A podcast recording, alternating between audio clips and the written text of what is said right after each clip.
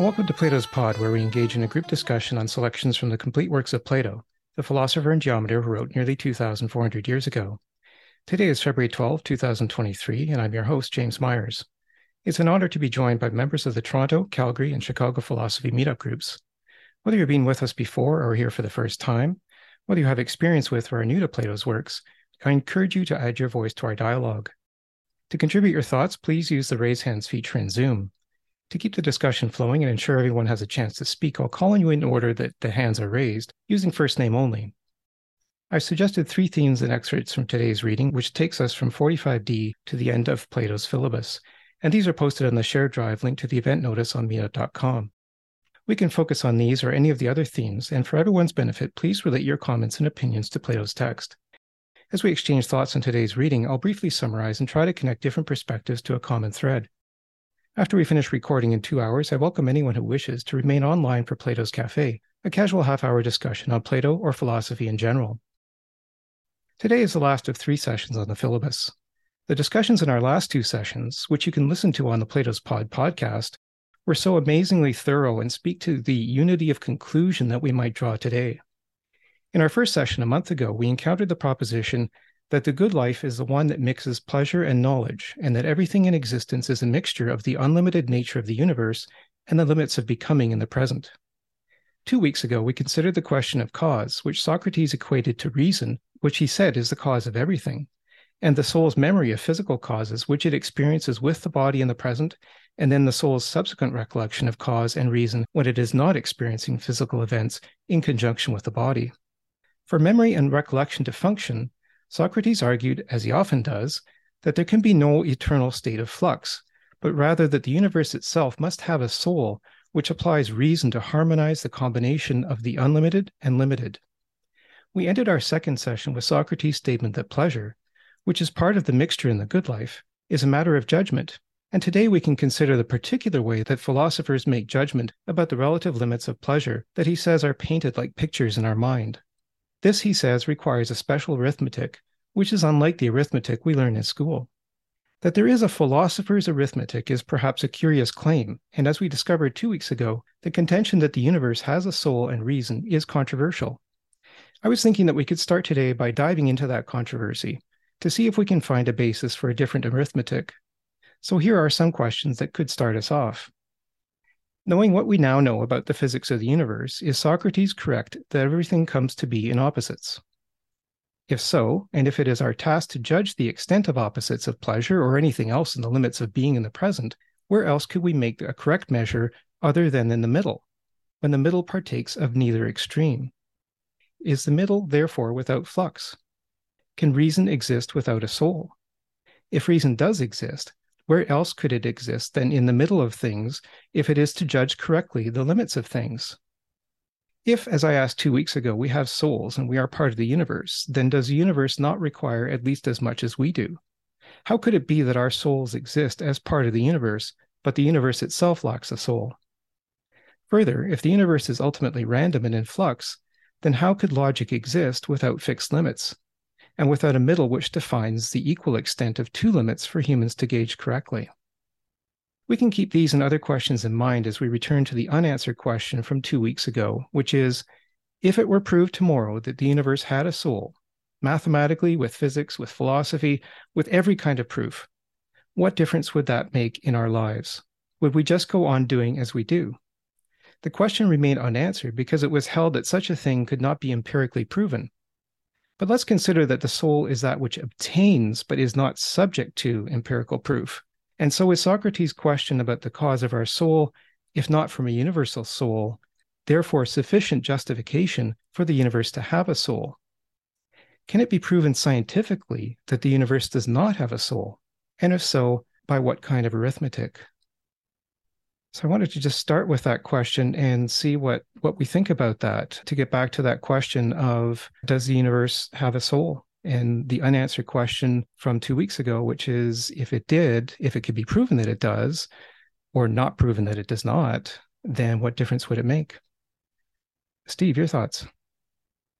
Hello, happy Sunday to you. Indeed, nice sunny day today. Yeah, it's great. great in Chicago too. I'll make this brief. I just think it's a false argument. It, it would be like saying, well, let's say, what if there were pink unicorns? So there's no proof there's no pink unicorns. So if we're basing this question on something that we have no evidence exists, there's really nothing to show that it, you know, should exist as far as I, you know, from my point of view, that is obviously. But yeah, it just seems like, you know, like I said, it would be like asking if let's let's examine if as if there's pink unicorns in the universe. That was my only thoughts on that. Mm-hmm. Well, thanks. And a good question. I mean, certainly uh, it is difficult to prove that a soul exists. I guess we have no means of proving that a soul exists since a soul is not material. And we have so far not produced any empirical means of proving the non the not material. But I would ask this question maybe, which is Does anything come to be without a cause? Has science brought us that kind of proof that everything comes to be from a cause? Or can we think of anything that comes to be without a cause? What does it have to do with the soul, though? Why would the soul have to something to do with the cause? We can be brought to be because of the physics. You know, there's boundary, there's physics of the of the universe. You know, there's a Planck distance, and things can only be so small. And particles, there's electromagnetism, and there's all all of the you know things of that nature. But how does the soul play into being part of the cause? From my perspective, that would only be as if we're thinking that the universe was put here because of us. You know, mm-hmm. it's a te- teleological way of looking at it. You know, it's like Winnie the Pooh hearing the sound of bees and thinking, "Oh, those are bees. Those bees and the sound of bees may they make honey. They make honey for me." So the the teleological viewpoint from this is that you know things are made for us. That old question of is uh, man the measure of all things? Yeah, and and I hear what you're saying there. Was the universe made for us, or were we made for the universe? Uh, maybe there's another way of looking at it from the opposite kind of direction.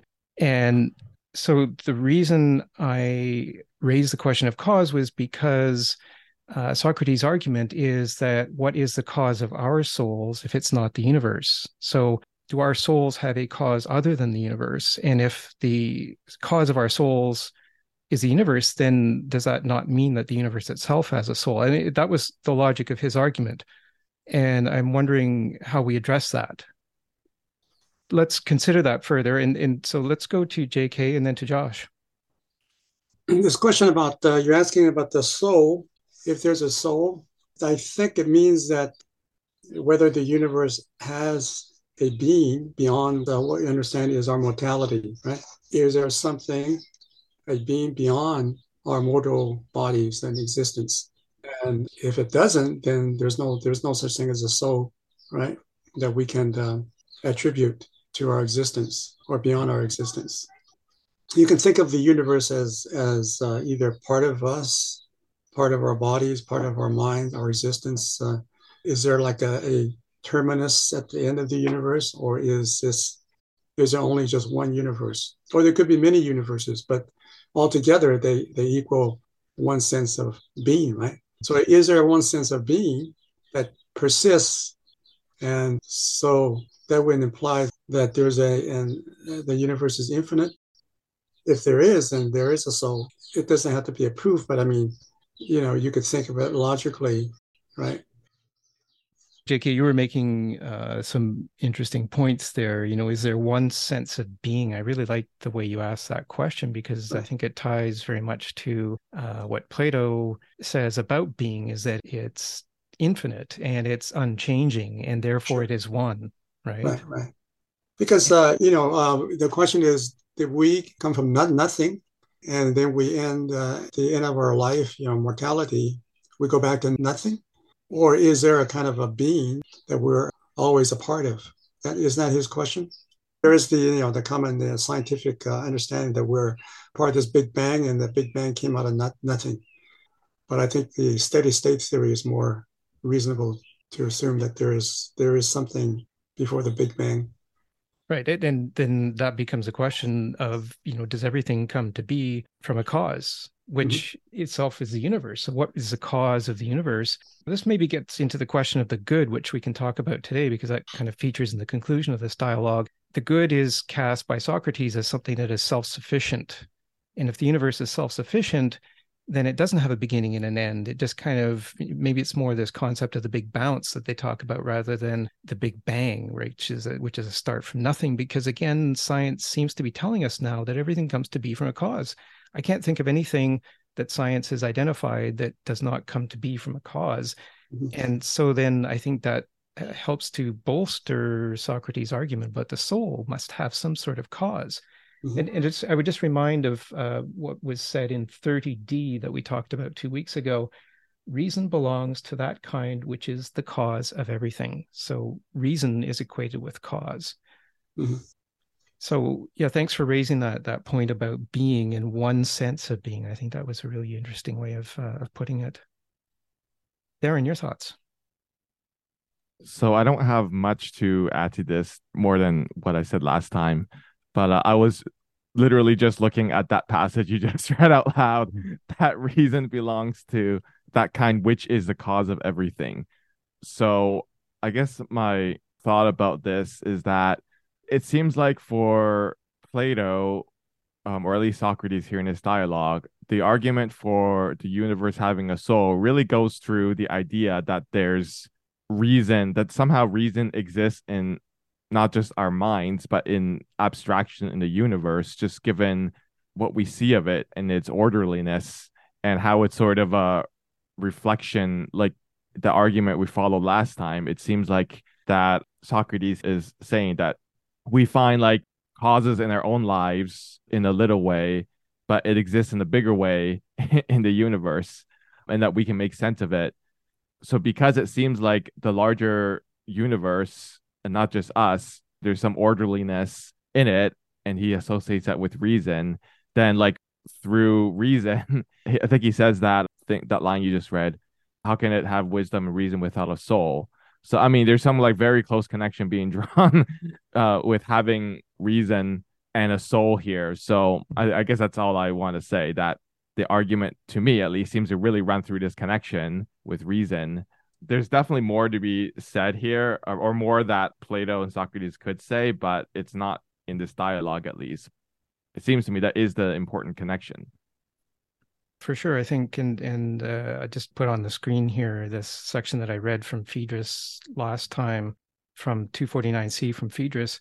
But a soul that never saw the truth cannot take a human shape, since a human being must understand speech in terms of general forms, proceeding to bring many perceptions together into a reasoned unity. And this particularly struck me with respect to consciousness uh, as perhaps being a prerequisite for consciousness is to be able to bring many perceptions together into a reasoned unity. So we need to unify things with reason, I guess. And, and maybe that speaks a little bit to what JK was talking about in terms of uh, one sense of being. Uh, so that maybe that's that unity that we need to make, find that one sense of being, which is unlimited Socrates says everything in the state of being in the present consists of the unlimited as well as limits. And so maybe it's this reason's job is to make that unity of the unlimited and the limited. So thanks for that perspective. And we'll go to JK and then uh, Steve. Yeah, I guess the, the question is whether the uh, our reason, you know, the reason that we um, that we apply in terms of measurement, mathematics, and and logic is uh, is up to the task of understanding this ultimate sense of being that persists and that's where we come up with uh, things like the big bang theory which is one version of it and we do a lot of calculations and so forth. We, we can program computers and so forth put the parts together. But it seems like the, uh, the original cause you know maybe more uh, more complicated or more in a sense more simple and that cannot be measured, you know, by our reason, because reason tends to think more mechanically, and in terms of finality and and mechanics, uh, you know, this is way of understanding by putting parts together, uh, by hmm. association of parts. But the way you know the life process seems to occur, let's say in organic nature, right? and we come from the uh, organic nature. It comes about by by this kind of um, dissociation, by diversification. The egg and the uh, you know spermatozoa and the egg you know come together and they there's a fertilizing process that takes place and then the egg diversifies into parts and it seems like that's more of an organic evolutionary process that this cause is operating on. Uh, whereas the our mechanical reasoning seems to think of how, how things are put together, you know, mechanically. There, there might be a difference there. Maybe there's a limitation to uh, reason, maybe a certain form of reason that doesn't give us a better understanding. Yeah, and, and maybe what you're talking about there is reason as it's exercised in the state of becoming, where there where everything is subject to limits of beginning and end. Whereas in the state of being, there are no such limits of beginning and end. It's it's just infinitely dense, that state of being. And so reason in the state of being needs no beginning and end. But in the state of becoming, in the physical state of becoming, everything physical has a beginning and an end. And it just makes me think of this section here that I have on the screen, one of the sections that I highlighted for today's reading, which is 53E to 55C, talking about this continuous generation. So you, you talked about the generation of a human, the egg and the spermatozoa meeting and generating a human being. And so Socrates makes an interesting statement here in this section where he says, I hold that all ingredients, as well as all tools, and quite generally all materials, are always provided for the sake of some process of generation. I further hold that every process of generation, in turn, always takes place for the sake of some particular being, and that all generation taken together takes place for the sake of being as a whole. And, you know, maybe that's your one sense of being, the sake of being as a whole. And when he talks about the sake of some particular being, that's a being in a state of becoming, right? So we need this constant state of generation. And I'm just looking for, yeah, it was in the Phaedo actually. I, I was given cause to go back to the Phaedo and look at some of what it talks about in terms of the soul. I'm just looking here for the section.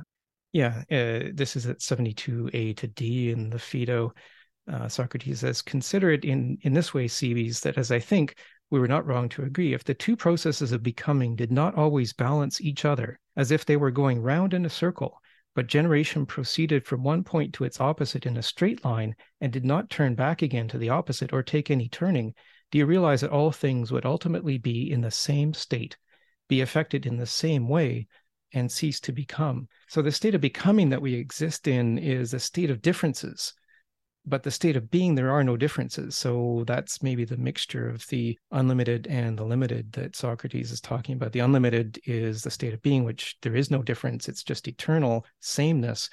And then we exist in a state of difference which is the state of becoming. So you're saying that the becoming and being both coexist together? Yeah I, I think that's what socrates is saying when he's saying that everything is a mixture of the unlimited and the limit.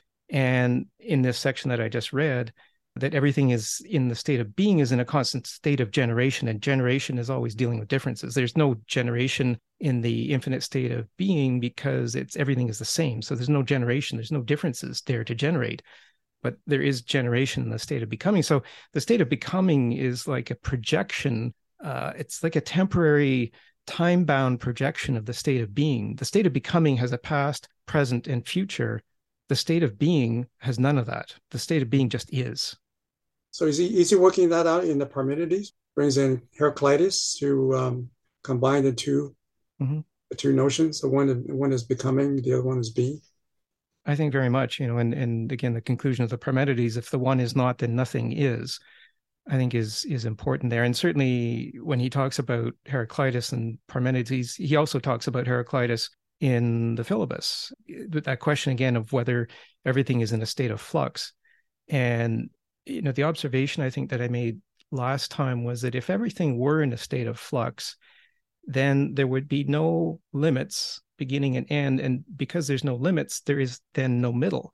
To have limits you need a beginning and an end but what distinguishes the beginning from the end is the middle. And if everything were in flux then what we would call the middle would also be in flux and it wouldn't be the middle as a result. So i think that's this state of becoming has a a middle which is the present, uh, a beginning which is the past, and an end which is the future.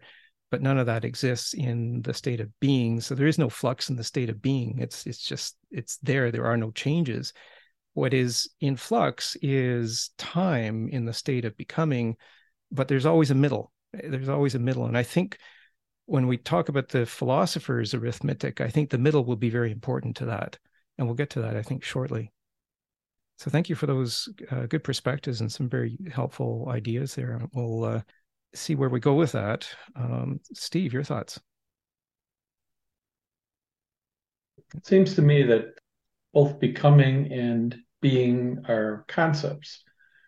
And, you know, that's it's almost like circular argument to say that if things are being, they're, you know, eternal, and if things couldn't be just in flow because then there'd be no particulars. But then, you know, then you say, well, there couldn't, if there isn't a whole, then there wouldn't be anything. So it's just, you can look at, you know, from our perspective as humans on, you know, this planet, we can look at things we've been able to look at things in two different perspectives one in the particular and one in the the total you know as as as a whole so it doesn't argue that one or the other is correct or the one or the other is you know it's just a way of defining things you know you could look at a photograph that just is one one instant or you can look at a movie which is multiple instants well so if you look at a photograph it can be a very high high grain. It can be very you can see details very very well, but you you don't know what happened before or what happened after. But if you look at a movie, you can see, oh, this is what's happening before, this is what's happening afterwards. But then you say, well, what is that? You know, I can't see what's what's on that person's wrist. You know, which which would have been cleared if you looked at it the other way the the idea of being as eternity doesn't necessarily seem to flow from any of the uh, arguments. Thanks.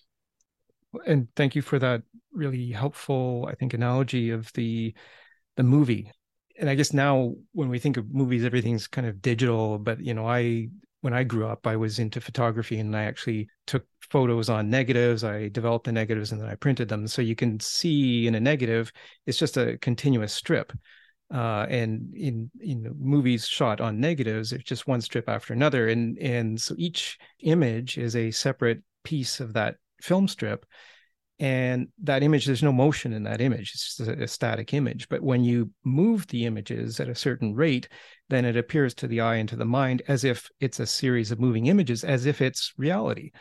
And maybe this, in a sense, is what Plato is talking about in the uh, Republic, in the allegory of the cave, when he places the analogy of the men on the parapet, the unseen men on the parapet, projecting images onto the wall of the cave. And these are moving images that they're making with their hands, using their torches to reflect the uh, the shadows of their hands onto the wall of the cave, and the prisoner thinks that those are realities. So, in a sense, it's almost like that analogy, perhaps, of the movie where you're shining the light through the film strip and you're moving the film strip at the same time, and so the light changes, and we think that that's motion, but that's maybe a helpful analogy. And certainly as the science progresses, uh, you know, there are some very serious discussions about what's called the holographic principle and whether we are actually part of a holograph. Uh, so that's something that is seriously discussed in today's physics. The other thing that you said, I think that was quite interesting was uh, that you can look at things in two perspectives. And you said you can look at the particular and the whole. Uh, that ties, I think, to something that we talked about last time, which is that everything comes to be in fractions. And so maybe this is what we're going to see today when Socrates talks about the philosopher's arithmetic is that it's a question of tying all of, of the fractions together into a whole. And then maybe that goes back to that uh, part that I read from the Phaedrus is that it's reason's job to make a unity of many perceptions right? So if we're seeing this constant projection in front of our eyes and in front of our five senses, we're taking all of those five senses and we're putting all of those fractions together, uh, those fractional pieces of data together to make a reasoned unity of them. And in the first part of the Philebus, Socrates argues about or warns about not making a unity of things that are not the same. And so first we need to find out what all of the differences are before we start to make our unities. And this is maybe a, a quite important job for reason and, and the philosopher's arithmetic that Socrates will, will talk about here. So I, I really thought that those were helpful thoughts, and I really like the way that you presented them. Uh, James, can I ask you what um, section of the Philebus uh, is that you have on here on the screen here? This is 53E to 55C, the, the part about continuous generation. Oh, yeah, yes, right. And I just wanted to go back, maybe look at this one quickly before we get into the philosopher's arithmetic, which is you know the part where we're beginning today near or near the beginning. We, we started at 45d this is 48c to 49b uh, this is what the section that i call know thyself. Maybe i'll just read this here quickly. Uh, socrates says what conclusions do you draw from this about the nature of the ridiculous? Protarchus says you tell me Socrates says, It is in sum a kind of vice that derives its name from a special disposition. It is among the vices the one with a character that stands in direct opposition to the one recommended by the famous inscription in Delphi. You mean the one that says, Know thyself, Socrates? I do. The opposite recommendation would obviously be that we do not know ourselves at all. No doubt. Go on and make a subdivision of this disposition into three, Protarchus. What do you mean? I'm afraid I don't know how to. Socrates says, are there not necessarily three ways in which it is possible not to know oneself? What are they? says Protarchus. Socrates says, the first way concerns money if someone thinks himself richer than he in fact is. Protarchus says, many people certainly share that condition. Socrates goes on, even more consider themselves taller and handsomer than they in fact are, and believe they have other such physical advantages. Definitely. But an overwhelming number are mistaken about the third kind, which belongs to the soul, namely virtue, and believe that they are superior in virtue, although they are not. Very much so, answers Protarchus. And again, among the virtues, is it not especially to wisdom that the largest number of people lay claim, puffing themselves up with quarrels and false pretensions to would be knowledge? Undeniably so, Protarchus answers. Socrates says, it would therefore be quite justified to say that all these conditions are bad quite justified, Protarchus concludes. So Socrates ends this little section by saying, So we must continue with our division of ignorance, Protarchus, if we want to find out where a strange mixture of pleasure and pain this comic malice is. How would you suggest that we further subdivide? In the case of all those who have such a false opinion about themselves, is it not most necessary, as it is for all mankind, that it be combined either with strength and power or with its opposite? The point I think here is that as we are tying together this reasoned unity, first we have to understand the limits of ourself. And I think this is maybe why Socrates has brought up this part about what the uh, Oracle at Delphi says know thyself. And in this section, Socrates is saying that there are three ways that we cannot know ourselves. Uh, we cannot know ourselves in terms of our possessions. So that's when he talks about wealth is, is like an external possession. It's a material possession. So we often think that we have more material possession than we do. And then the second type of not knowing thyself is not knowing your appearance. So we think that we appear better in others' eyes than we actually do. And then the third way is not knowing one's soul. And I think all of this is to say that we have to know our own limits before we can go out in search of universal limits in the state of becoming. I think that's maybe why he brought this part up here before he gets into the question of the philosopher's arithmetic. Are there any thoughts on this particular part, or should we go into the philosopher's arithmetic? Does this make sense? The the idea of knowing thyself. Let's let's take a look then at the philosopher's arithmetic. So this starts at 56D to 59E. And I don't know if we would have a volunteer to read either part. I think what I wanted to do with this is to take this in sections. So maybe we'll read, you know, about a third and we'll stop and discuss and read another third and stop and discuss. So maybe that's a, a good way of tackling this. It's a it's a longer section. So would we have any volunteers for either part? Yeah, I can, I can pick um, Protarchus. Okay. Thanks, JK.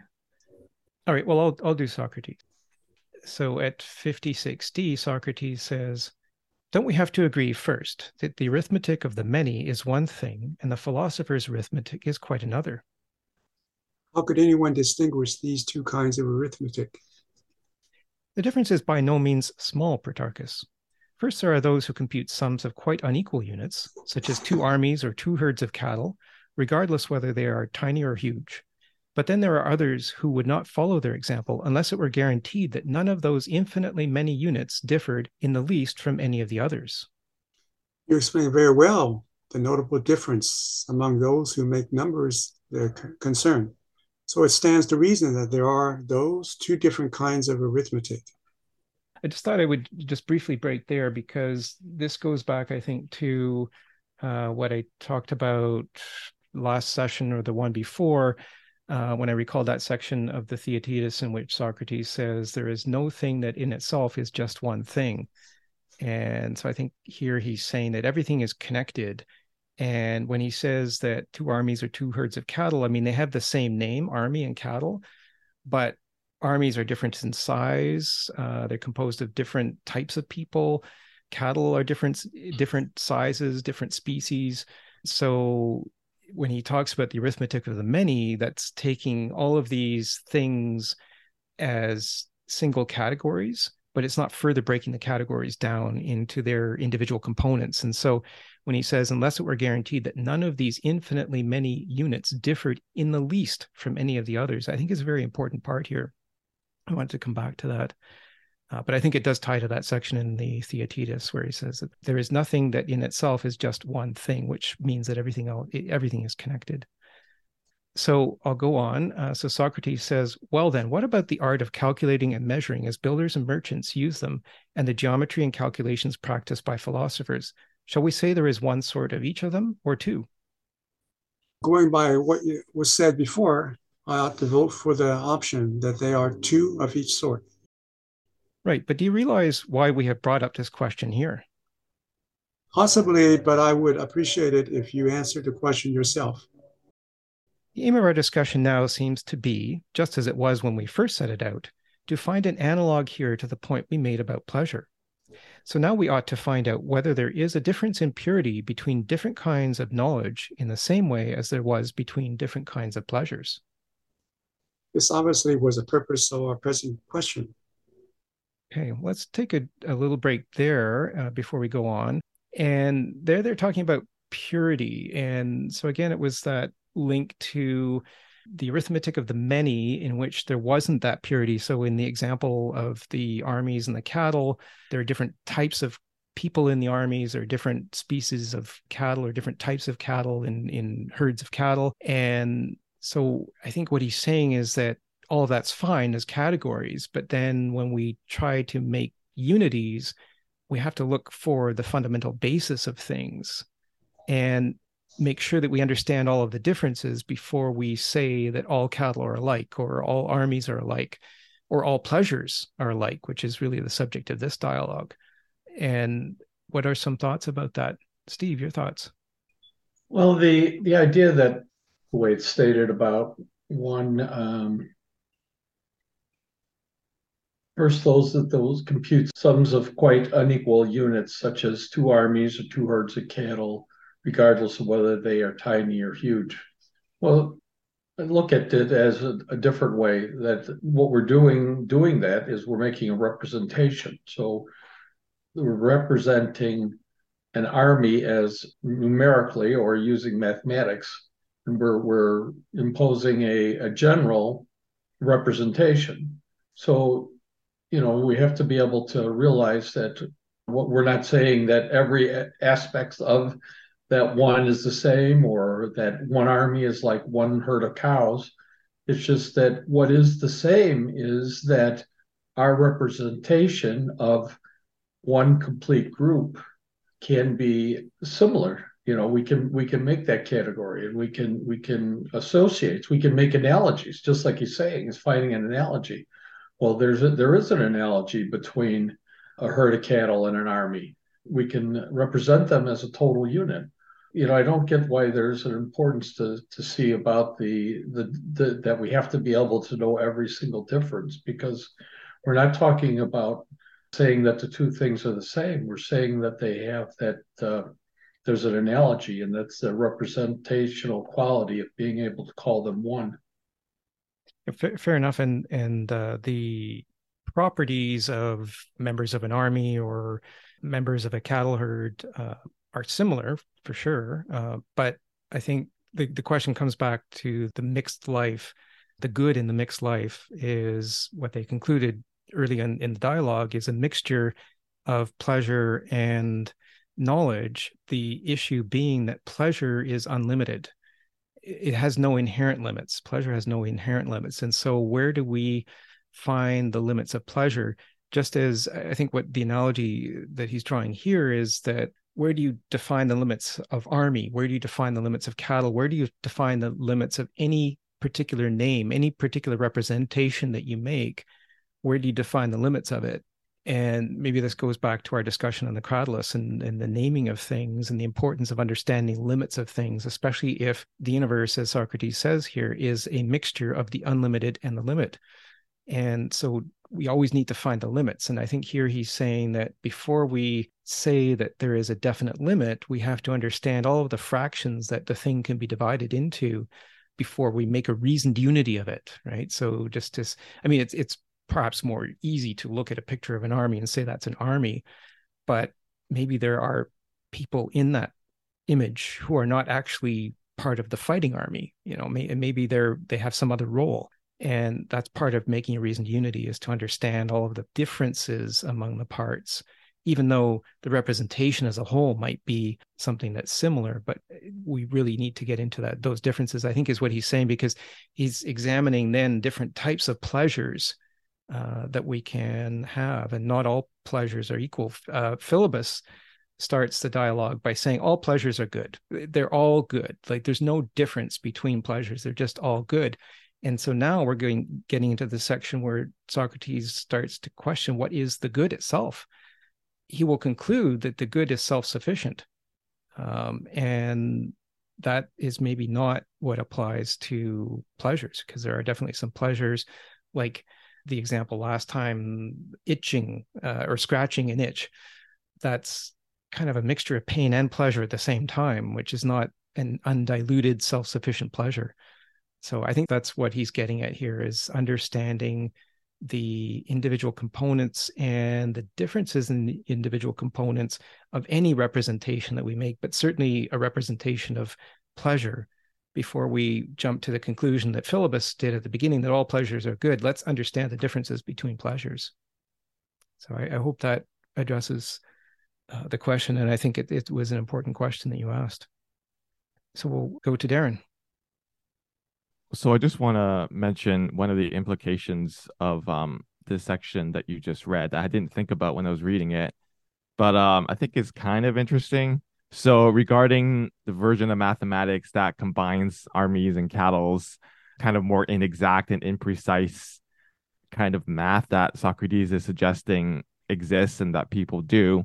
He actually names some of them, right? Like they belong to the very exact one mathematics like construction uses although there's like different versions there's two versions of that too he he starts he keeps going and then the the less exact kind of sciences he mentions or include i guess at his time uh, medicine agriculture navigation and strategy. Like these are the less exact things.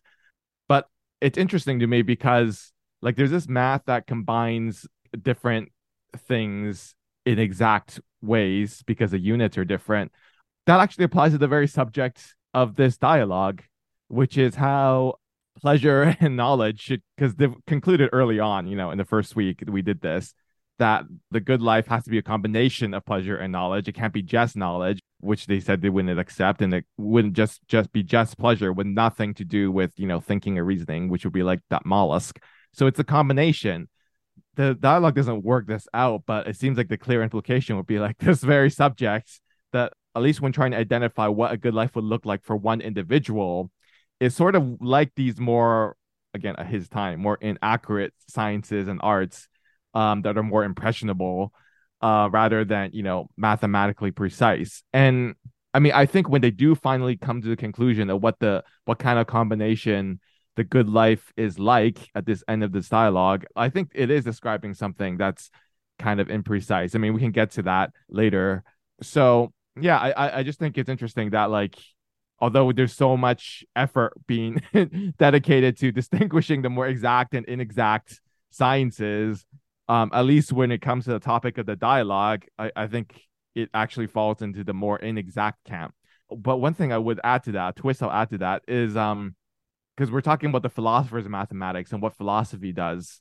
He has this little comment later about philosophy versus rhetoric because Gorgias comes into the picture and how Gorgias says, you know, rhetoric is the greatest of all. And, you know, this makes Protarchus have a pause because he's not sure if he sides with so- Gorgias or Socrates.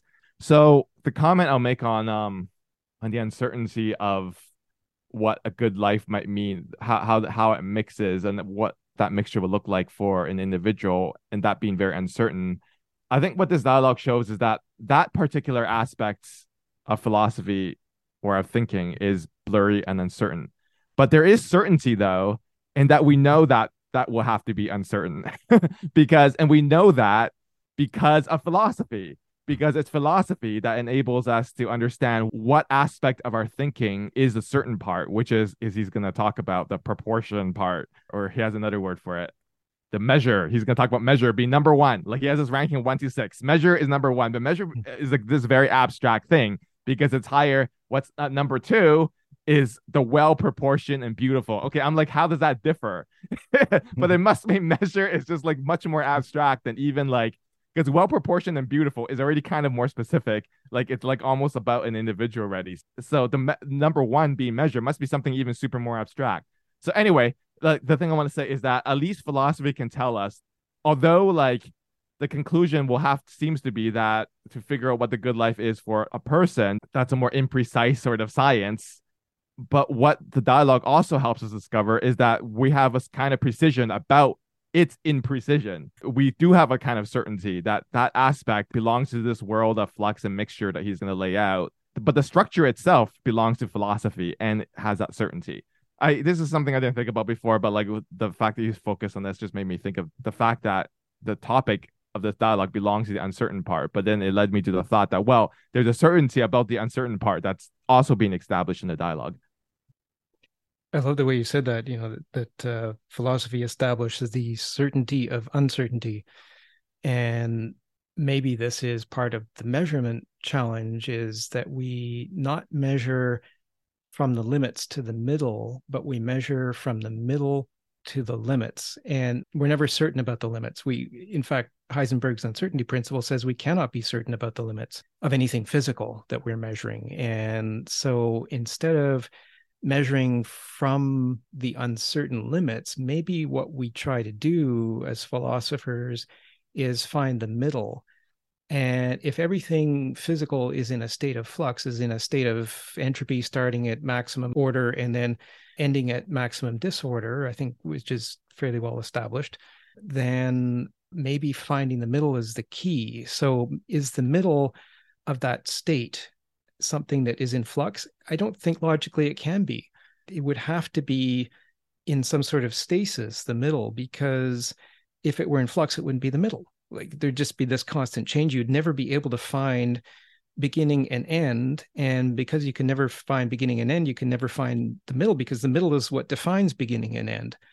So I think, yeah, this this may be part of the philosopher's arithmetic here and starting, I think, as you said very well, acknowledging that the only certainty is uncertainty. And with that uncertainty, let's not hunt for what we think the limits are, because it can consist of all sorts of different things, which is, I think, what Socrates was saying in this part. But let's find the unities, let's find the things that are ultimately similar. I would draw one point here near the beginning of that part that we read when Socrates says, unless it were guaranteed that none of these infinitely many units differed in the least from any of the others. The thing I think we now know about physics is that's talking about the quantum, because one quantum is like any other quantum, and the quantum is the minimum amount of energy in the universe that can cause change or be changed. So that has the capacity of being same, different, or being at rest or in change, but that always is. And those are the five fundamental forms set out in a sophist. And so maybe that's this part uh, here, unless it were guaranteed that none of these infinitely many units differed in the least from any of the others, maybe that's an understanding of uh, what we now can equate to to the quantum which is that minimum unit one quantum is like every other quantum in the universe but we know everything physical is made of quanta. Anyway um so that, that was a great discussion on that first part. Maybe we can go on if if you're still okay to to read jk i'll just start this next part. So socrates says but what next have we not discovered before that different subject matters require different arts and that they have different degrees of certainty? Yes, we did. It is questionable then whether an art that goes under one name and is commonly treated as one should not rather be treated as two, depending on the difference in certainty and purity. And if this is so, we must ask whether the art has more precision in the hands of the philosopher than its counterpart in the hands of the non philosopher. That is indeed the question here. So, what answer shall we give to it, Protarchus? Socrates, we have come across an amazing difference between the sciences as far as precision is concerned. What will facilitate our answer? Obviously, and let it be said that these sciences are far superior to the other disciplines, but that those among them that are animated by the spirit of the true philosophers are infinitely superior, yet in precision and truth in their use of measure and number. Let us settle for this doctrine, and trusting you, we will confidently answer those powerful makers of word traps. What answer shall we give them? That there are two kinds of arithmetic and two kinds of geometry, and a great many other sciences following in their lead, which have the same twofold nature while sharing one name. Do we maintain that these kinds of sciences are the most precise? Certainly. But the power of dialectic would repudiate us if we put any other science ahead of her. What science do we mean by that again? Well, clearly everyone would know what science I'm referring to now, for I take it that anyone with any share in reason at all would consider the discipline concerned with being and what is really and forever in every way eternally self same by far the truest of all kinds of knowledge. But what is your position? How would you decide this question, Protarchus? Well, let's just take a, a break there and and maybe digest what Socrates and Protarchus have done here. A number of things that they spoke about: a twofold nature, dialectic being the pinnacle of sciences. Uh, and dialectic, I always understand dialectic as as looking for the first principles, the, or the the least common denominator of everything.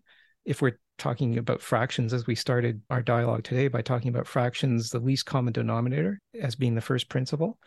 And you know, are there any thoughts on this? And and in particular, this last part that I uh, underlined on the screen and bolded, uh, what is really and forever in every way eternally self same, by far the truest of all kinds of knowledge. J.K., your thoughts? Well, by the self same, the truest of all knowledge is, is the uh, it would be the whole, right? Be the, whole, whole, I think. Yeah, right. the, the, state of being, wouldn't it? The state of being whole, uh, but um, right, right. But would that state of being be uh, uh, a state of of eternal being of non um, of stasis? It's a good question. I would say it has capacity, certainly because Socrates says that everything consists of a measure of this eternal unlimited being plus the limits in becoming. So it has potential. It's not that when you inject this bit of being into the mixture that you get all of a sudden stasis. I think it's more about capacity, that it has unlimited capacity.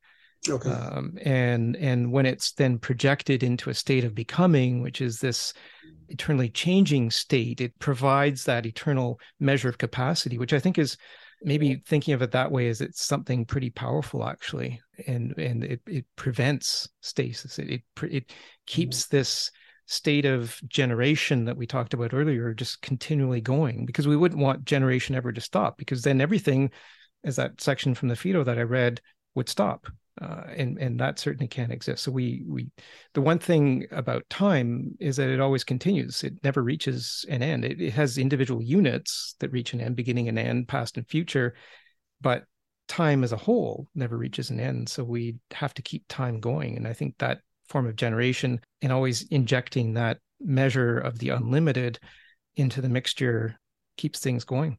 That's the way I would see it. So thank you for those questions, and we'll go to Steve and then Darren. With this, uh, the things you have bolded there, what is really and forever in every way eternal, self same, by far the truest of all kinds of knowledge. This is my own personal belief, and I have no nothing to back it up, but it just is.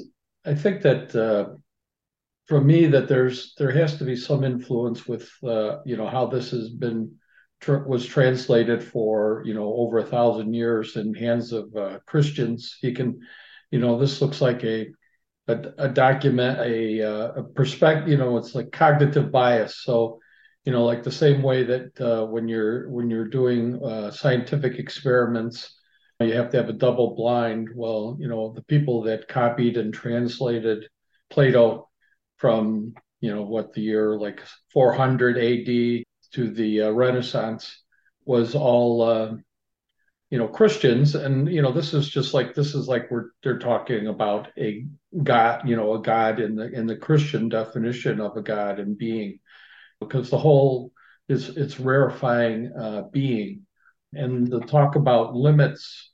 If you're looking at being, so my question is like maybe um, James just a little more definition on on the being. So if I'm looking at this chair in my room, this chair is being.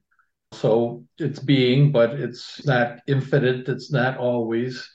And you know, the idea of being is a way that I, you know, Homo sapien has brain developed in a way to describe what this chair is that's sitting in front of me how it gets rarefied into this something special. So that's that's that's what I'm having trouble understand. If maybe you could address that, I appreciate it. Thank you, and I appreciate the question. I, it's it's an important one, and I think that arriving that uh, understanding of the distinction between being and becoming is so critical to Plato. When you said your chair is being, I would say maybe your chair is becoming what is in being is the idea of chair uh, or the limits of that which we call chair you know that representation of chair has some sort of permanent fixed limits. And that again i think is going back to what we discussed in the cratylus is a thing which could be a physical thing or an object of thought a thing. In order for man to be the measure of things we have to have an understanding of its limits. And so the chair while it seems like a solid object it's actually experiencing entropy as you watch it. You just can't see the entropy. And, you know, you might not see the entropy for 20 years until the chair becomes weather worn and beaten and and less than what it is now but that chair is changing just as our bodies are constantly changing their cells are always dying in our bodies and always being generated in our bodies nothing remains the same so I think that's maybe what he's talking about here eternally self same. What would be an example of being that mm-hmm. you could give? Yeah. What would be an example of being is the universe. I think that's that would be my answer. Well, isn't that isn't that isn't the universe doing the same thing as the chair? Yeah. The universe is and that's where I think we have to understand or or maybe arrive at some conclusion on whether everything is in flux. Uh, if everything is in flux, then yes, the universe would be similar to the chair, would be in this constant state of entropy.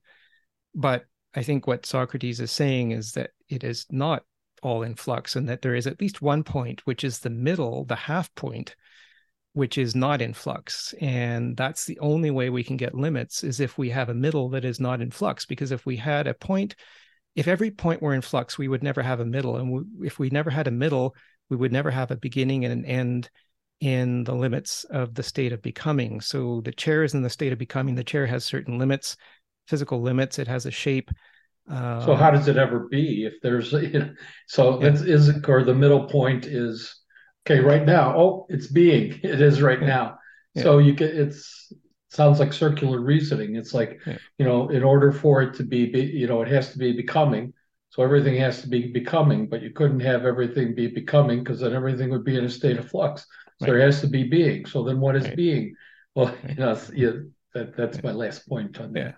Yeah. It's a, it's a great point. And I think that takes me back to the Timaeus where Timaeus 28a, Socrates says that being is only accessible to the mind it's and, and accessible to reason. It's not accessible to the physical senses. So you can't look at an object and say that it's being.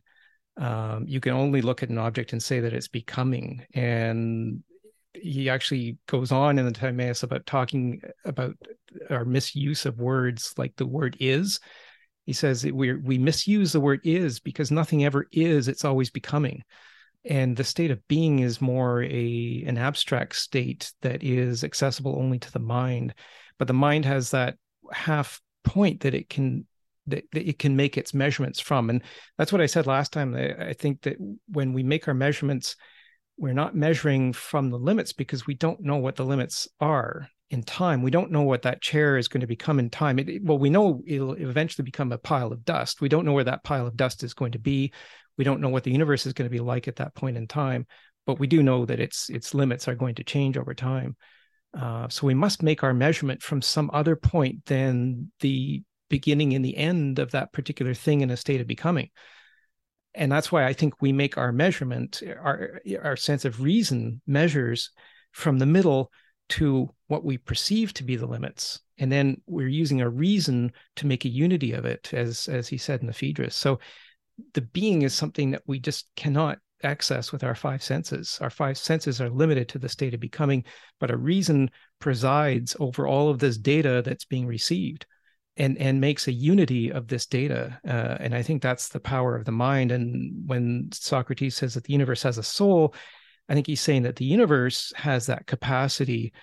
The universe has a middle and that middle belongs to none of the extremes that are in a state of becoming. That middle is in its own itself. It is self-sufficient. And and that's what we can access with our minds. And i think that's a very powerful thing. And I think when um, when there's opposition to the idea that the universe has a soul, um, I can see that the opposition is, you know, generated by the fact that we can't measure the universe's soul, we can't access it with the five senses. But I think it's a very powerful idea if we then think that our soul is connected to the universal soul. That's incredibly powerful. I am all for that idea. I don't want to think that my soul is tied to this limited state of becoming. I would like to think that my soul is more timeless than that. And I think the idea that the universe has a soul uh, makes that kind of uh, connection to me that is, is something that I I am going to look for that. I'm going to look for that connection, and I think we'll find it at the half point. I just wanted to say too, you know, the concept of the universe uh, as just an infinite amount of information. Uh, every quantum in the universe stores a bit of information. And I think the half point is, you know, maybe this twofold nature that Socrates is talking about. It's almost like there's a mirror right in the middle of the universe. And one side of it is comparing the information that's on the other side. And when the mirror agrees, then that's complete. And so the universe is like this complete self mirroring, self sufficient device that stores all of the information that ever is, was, or will be. Um, so that's the way I would see it. Uh, again, I, it, to me, it's a powerful idea, but it's something that we can only have an idea. As I think, you know, when we use names, which is what Socrates warned about in the Cratylus, is we have to make sure we understand the limits of the name. So we're categorizing something as chair, well, yes, chair can have uh, can have a limitless existence in time, but as an idea, individual chairs come and go, but as an idea, chair can have an unlimited existence over time. So I don't know if I, I, have gone on a little bit long, I think, on that answer, but hopefully that provides some uh, some response, I think, to the very good question that you asked. So thank you for that. And uh, Darren, your thoughts? I'm still gathering my thoughts about this, um, what I want to say, but I'll just give it a shot here.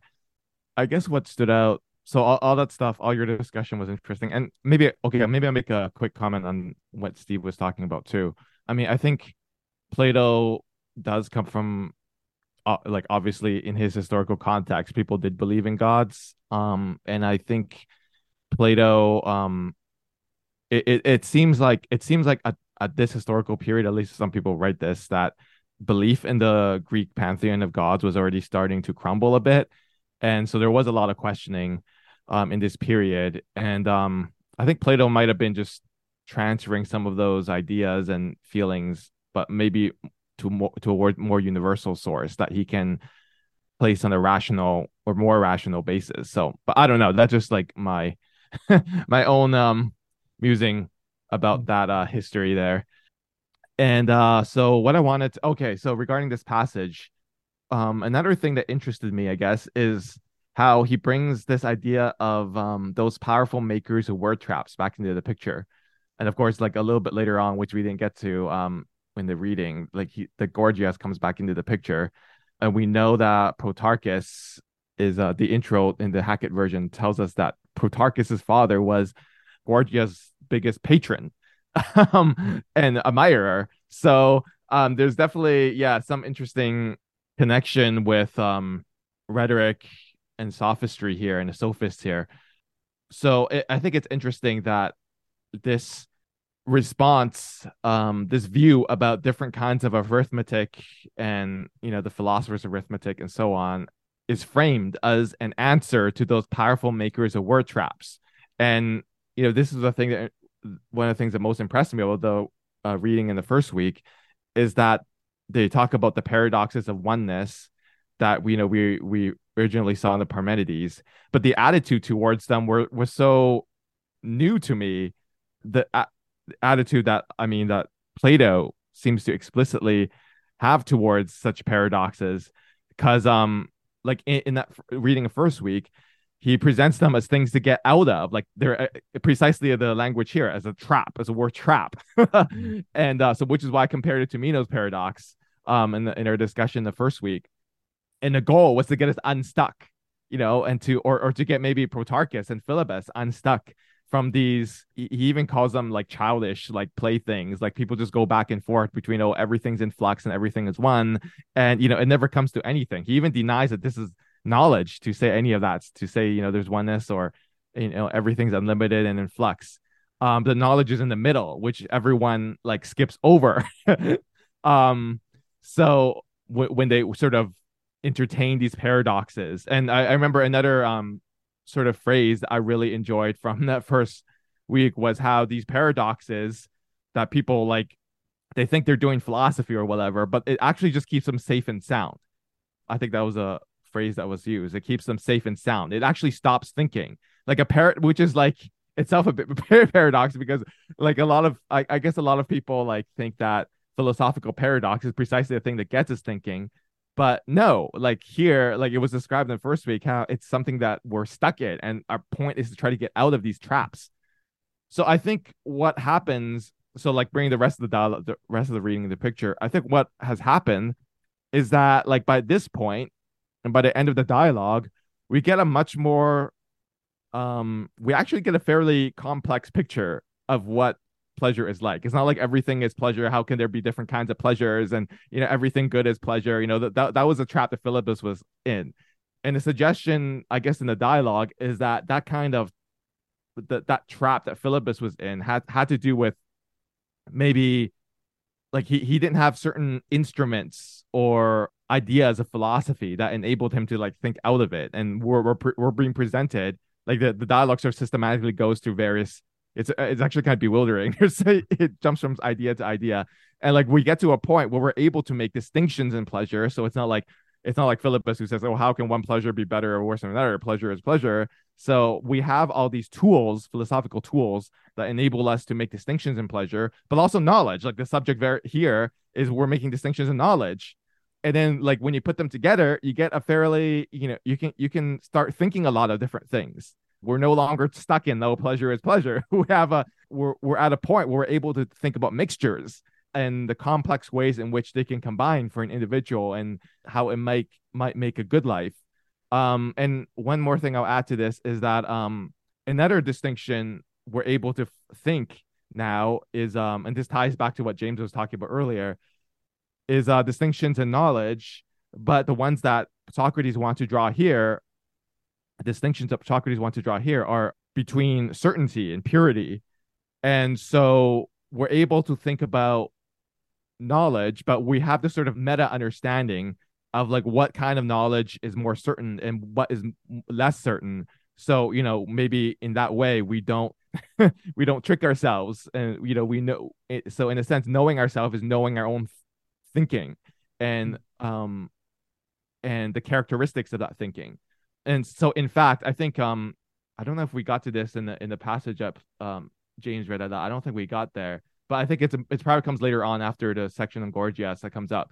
but I, I think he even says like pretty much i think he pretty much lumps like all knowledge of like the world itself as just opinion. I'm pretty sure he classifies. We can look at it more carefully, but I'm pretty sure he just classifies as all opinion. And like real knowledge, I, I get the sense he's saying is like you know math or something like or physics or something like that. Like that's real knowledge. Whereas like any knowledge of like things in the world or objects and like all that, like it's it's not like anything goes. But it's he calls it opinion because it has much less certainty. You know, we don't want to become a Philebus, but we shouldn't fool ourselves to think it has more certainty than it does so I guess my point was that I just think it's interesting that you know this passage that James read is framed in terms of a response to those uh, the powerful makers of word traps, which is of course how the dialogue also began. You know, this trap that Philebus was stuck in. Thinking of it in that frame, it sheds a light on what's going on here. Oh, and if I may, I know I went a long time. I'll make this really quick. Maybe we can come back to this later. So actually, I think like talking about the framing is like um appropriate and apt because with the ending I think also something to do with this because um we, we can we can take a lot more into this mysterious ending of this dialogue. I mean, I, am talking about the very ending, like the very last lines, and um where like Socrates wants to go because you know we we know it's like almost midnight and it's like super late, but like it's curious because um it's not Socrates who leaves us in Aporia. It's Socrates who wants to get out of there, but it's Protarchus who leaves us with Aporia, which is so unusual in a Platonic dialogue. I was like, what the hell is going on?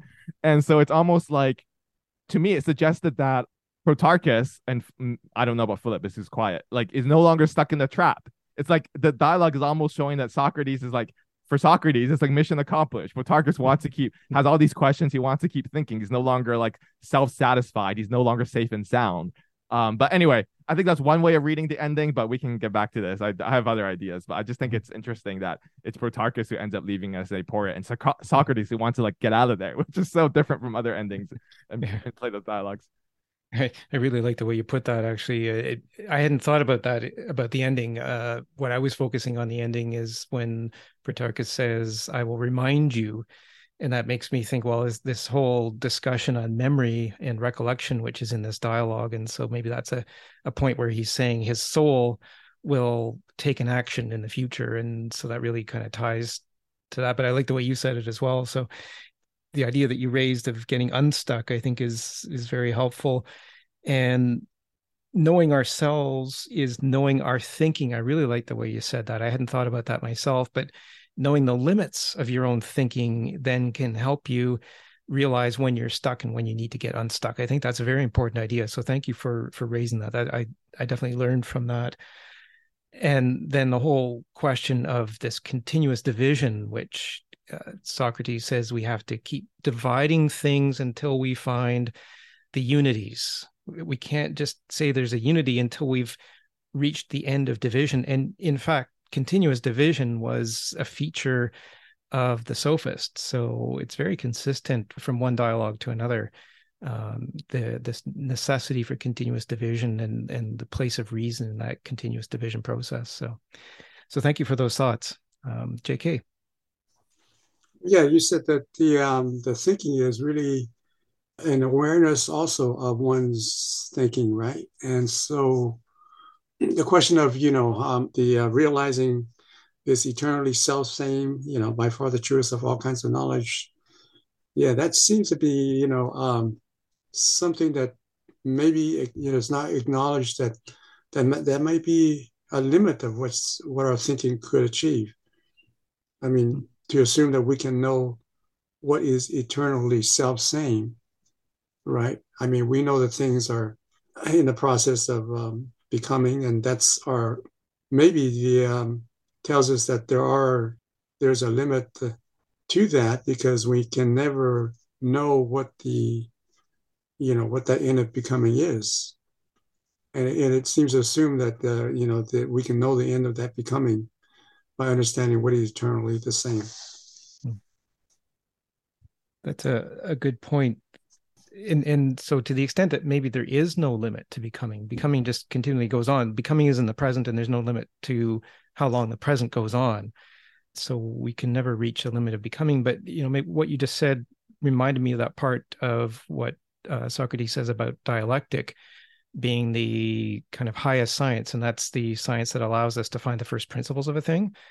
And so maybe that's our job and that's not something that we can do individually it's something that we need to do together and that's maybe a meeting of the minds uh, not just a single mind but a meeting of the minds to go back and forth testing each other's reason and limits. And once we've tested those limits we arrive at that half point where everything has been tested and we know at the half point that there are two definite limits from that half point. And maybe that's the power of dialectic is it gets us to that half point and at that half point, that's ideally where there is zero difference at the half point. We arrive at a point where there is no difference. And then that is what is eternally self same. So the connection between zero and one half, I think, is at that middle point in terms of in terms of the logic of things in a state of becoming, things in a state of flux have to reconcile, I think, to that half point where there is zero difference. So maybe that's a thought that we can keep in terms of mathematics i mean certainly zero and one half are the two key values in a very famous hypothesis by bernhard riemann which for which there's a million dollar prize uh, by the clay mathematics institute for a published mathematician to provide a mathematical solution to. But i wonder if it's actually more than just a mathematical hypothesis whether it's a hypothesis about universal logic that there has to be zero difference at the half point since everything comes to be in equals and opposites. Isn't that the um, idealism of uh, building faster and bigger computers in order to compute, uh, you know, the um, and get to that um, understanding of that limit? Right, right, and and and that's premised on the uh, notion that that limit could be found. But what if we realize that there is no limit to the state of becoming there is no limit to the present and therefore it's non-computable mm-hmm. it's mm-hmm. it's you know, I think the word would be transcendental, and I use that in the mathematical sense that right. it's not subject to arithmetic. Uh, that's my understanding of what transcendental means. It's not subject to arith- arithmetic, which means it's not subject to equal, which means it's not computable. Mm-hmm. And maybe that's the basis of Riemann's hypothesis, and the the reason that maybe it's not just a mathematical problem it's a it's a it's a universal function that's built in there to provide that kind of mirror in the middle uh, in which the universe is twofold uh, one side matches exactly equally the opposite side. And that way the universe is true to itself and therefore really and forever in every way eternally self same and by far the truest to use the the words from this section. That's you know maybe that's the mathematics of or right. the arithmetic of the philosopher so. If it's if it's non-computable then um, would be also um, not logical to to jump to the conclusion that there is a uh, a limit to the ultimate being to this self same truest of all kinds of knowledge. Um, wouldn't it be isn't the where we were at uh, with quantum physics that we're we're not able to understand what that is because it's it's within the quantum realm. Right. Yeah, I think that's that's a good observation. And you know, one quantum being the same as every other quantum, as I said earlier, why is it that observation changes the organization of the quanta? So that tells us that our our thoughts, our our our capacity of observation actually has an effect on the quanta and then the quanta then maybe aren't just physical things uh, subject to limits, but maybe they are part of the unlimited as well. So maybe there's a point where the quanta, which make up everything physical, you know, the atoms of, of everything are fundamentally made up of quanta, but the quanta also respond to observation, which is not physical. And so there seems to be some connection between the physical and the non-physical here that we need to understand, perhaps. So and and you know certainly to the extent that we're trying to compute some sort of universal limits or find some sort of theory of everything, maybe somewhere in there, acknowledgement needs to be given to the fact that things are not finite. Things are both physical and they're objects of thought, uh, and maybe they're not finite. Uh, in, in certainly in objects of thought are not finite. So, Steve, your thoughts? Well, my thoughts would not be finite, but um, I would only point out that that it's not necessarily universally agreed that uh, observation changes quanta. There's a lot of a lot of dispute that our perception of the quantum world seems sees something different when we observe it, but that doesn't necessarily mean that we are changing it. That means that our observation is. Mm-hmm. And to say that the limit of thoughts is unlimited seems like a, direct contradiction because the fact that we are thinking organic beings that are going, you know, born and die, and our thinking is being produced. It seems like it's mechanically produced by the biological functions of a living organism. So the idea that there's something special about the thinking seems to be a cognitive bias because we are thinking people and you know we think that we're we're special. And uh, you know the thinking seems to be definitely something that's finite. My thinking will no longer be thinking once i'm uh, you no longer here. But then the idea that it's the concept of thinking well that's a concept is something that was produced on the earth and you know within a limited time span a very small time span of the universe. And you know that's that's also limited also. So uh, mm-hmm. were my thoughts on that? And fair enough. And what you said about the quantum may well be true is that maybe observation doesn't affect it but maybe that is a sign of what uh, darren talked about earlier is that philosophy gives us certainty that there's uncertainty and so right now we're uncertain and so maybe it becomes a philosophical question. So it's it's fair to point that out. I think that that's something that is not uh, has not been subjected to limits because we don't know what the limits are. And then, you know, in terms of thought, yes, um, we are physical beings and we only last a certain amount of time. That's that's a certainty. We don't. None of us is immortal. But I would argue that your thoughts, Steve, in this recording, your valuable and good thoughts will go on in time, and and you know, hopefully, I mean, it, it's know, who knows who who might listen to this recording in a hundred years or a thousand years. But I'd like to think that there's some possibility, at least, that somebody will, and that maybe we will have discussed things here that they hadn't thought of. Certainly, you know, I think that point Darren brought up that I hadn't thought of before in terms of the ending of this dialogue. That's a thought that has affected me, and I think that will go on in a recording and may affect others. So maybe thoughts are not just tied to the physical body, but there is uh, a, a, recording, uh, uh, you know, a storage of that information because ultimately the information has nowhere else to go. It's in this universe. So the universe, I I'm coming to a view that the universe is an information storage device. It stores every bit of information, whether it's in our thoughts or whether it's in the physical things, because the information has nowhere else to go. Uh, so the information has to stay in this complete system. So I'd like to think that my thoughts are not finite and that they will go on bef- you know after my body is no longer here so just like the chair there's entropy to that yeah. too so yeah, exactly. you know it's the same yeah yeah it might let's say it goes on a billion years you know let's say whatever 10 billion after mm-hmm. the earth and the sun the sun is yeah. gone the earth is gone the Milky Way galaxy is is all blanked out, or say 200 billion years or a trillion years. Those are all finite quantities. Mm-hmm. And you know, to say that where did my thoughts came from? Well, you know, I had to eat food, I had to generate energy. It came from somewhere. It was in an, it was in another form. So yeah, if that's whatever those components are that are my thoughts at this point, that's going to go on into other forms. And with the idea of entropy, it's going to be spread out thinner and thinner and thinner, mm-hmm. but it's always going to be there. But it's not special to my thoughts. It was something else before, it was something else after. The things that it were before was it the thoughts of a carbon and oxygen molecule.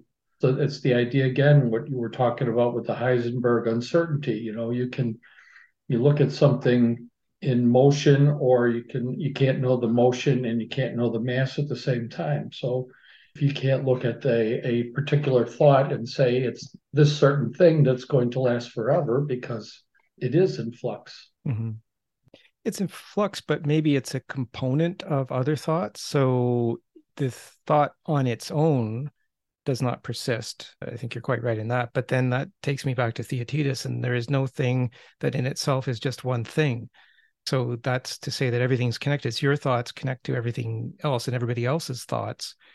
And somehow there's this resonance, you know, to, again, to go back to that twofold image of the universe is this just this one mirror in the middle of it that uh, compares one side to the other and says, yep, they agree. It's a complete system all things will be preserved in that, but there's connections between all of those things, and those connections will be preserved. They'll just change over the, the connections will change over time, just kind of like the neurons in your brain. The connections are always changing, but that doesn't mean that the information that was there is lost. It's still preserved. It's just in a different form, maybe, and and maybe that's what uh, the Philebus is ultimately saying is that we need to find the original form. Uh, maybe this is the philosopher's arithmetic is finding the original form, and maybe that's where we find the, the we're looking for the zero difference, and in the zero difference, there would be no doubt at that point that that was the original form. Now, again, are we able to find that in a state of becoming? No, but in dialectic, uh, maybe we have a better chance of reaching that level. So um, yeah, very, very good thoughts. I, I, I, don't have the answers, but I think you raised some very good points worth considering. So, Darren, your views. Uh, well, on the issue of whether we can know being or whether we can, you know, reach that level of knowledge, I think to me, Plato often proposes the aim, the suggestion that there might be such a thing as, you know, forms and when we know them then we would have knowledge. But i guess what i notice at least is that he they're proposed but he also has qualifications and he's circumspect about whether we can completely attain that i think it just comes up it's just the thing in the dialogues so he says for instance at 59c this is their conclusion of their discussion. He says, either we will find certainty, purity, truth, and what we may call integrity among the things that are forever in the same state without anything mixed in it, or we will find it in what comes as close as possible to it, and everything else has to be called second rate and inferior. So even amongst this knowledge of the good or you know what is completely unchanging and pure, he says he there's a kind of distinction there between that itself and then what might come close as possible to it and then beneath that is everything else and another way um, this occurs interestingly in this dialogue is um he talks about how this is quite close to the conclusion he says if we cannot capture the good in one form okay that's what we're, supposedly supposed to aim for but then he says we will have to take hold of it in the conjunction of three beauty, proportion, and truth. So instead of talking about the good as what's responsible for the mixture of pleasure and knowledge that's a good life, he says it's all three in conjunction beauty, proportion, and truth. Because beauty, proportion, and truth is like a little closer to us, a little less abstract than the good. They're like sort of um signposts towards it. Insofar as we find these three things, then you know, maybe we're in the right direction. I think this idea of heading towards the good it's not just something we want just in the abstract as a as a bit of knowledge, right? Like I think it's precisely the directionality of it, the fact that we're moving closer but maybe not getting to it, as frustrating as that might sound, maybe. Um, but for Plato, it suggests that it's almost like we're meant to be in that state as human beings. Maybe I don't know, maybe in the after if there's an afterlife, maybe it'll be different. But like as human beings, it's like the thing that we should most want. So of course we get this image in the Phaedrus but uh, since we're nearing the end of our discussion, I, I just want to do for want to throw this point in here about the mixture that is the good life that's being described because I find it's unique amongst Plato's dialogues, and I learned a lot about Plato's views in this diet from reading this. I've read almost all the dialogues now, like partly thanks to James's um meeting. So thank you, James, for this opportunity to read My all pleasure. this. My pleasure. Sometimes, right, and because sometimes it's hard, it could be hard to like find a time or motivation if you know there isn't something set in stone. Um, there isn't a reason. Yes, exactly. So the thing I want to say is, um, so we finally get to you know discussing the mixture of pleasure and knowledge here that constitutes a best life for us. I think the picture that's described is can look different for different people precisely because it's a mixture and it has to be kind of proportion. So presumably that would be different for different people. So I like the idea. I like this idea because it's um like ecumenical view like it's capacious. It's like it has room for everyone. So that's good. You know it's I, I don't think he's talking about how like the good life is like you know life of you know just learning or whatever. He does describe like certain people. He says like few people like do find that pleasurable but not everyone. But that's okay because the good is not in knowledge per se or pleasure per se. It's in the kind of mixture and that mixture could be different for different people. So i like that the good is the proportion. So it's not mm-hmm. in any substantive view of pleasure or knowledge per se. So I appreciate that. I'm getting back to this idea of like approaching, you know, knowledge of being and whether we can know that and what kind of knowledge we can have. So one of the things he says about this state, um, this mixed life, he calls, um, he says it it's a road that leads us towards the good. Um, he also says that our aim is to discover in this mixture what the good is in man and in the universe and to get some vision of the nature of the good itself. And he also says to not to seek the good in the unmixed life, but in the mixed one. Okay, so he said these things in various places. You can look up the context and all that. But what was interesting to me is that again, this idea about directionality, that once we find a good life for us. So again, this this is again, there's there's resonances of from the Phaedrus here about what a meaningful and good life is and what it means to you know have you know the importance of this uh, feeling of love as described in the Phaedrus.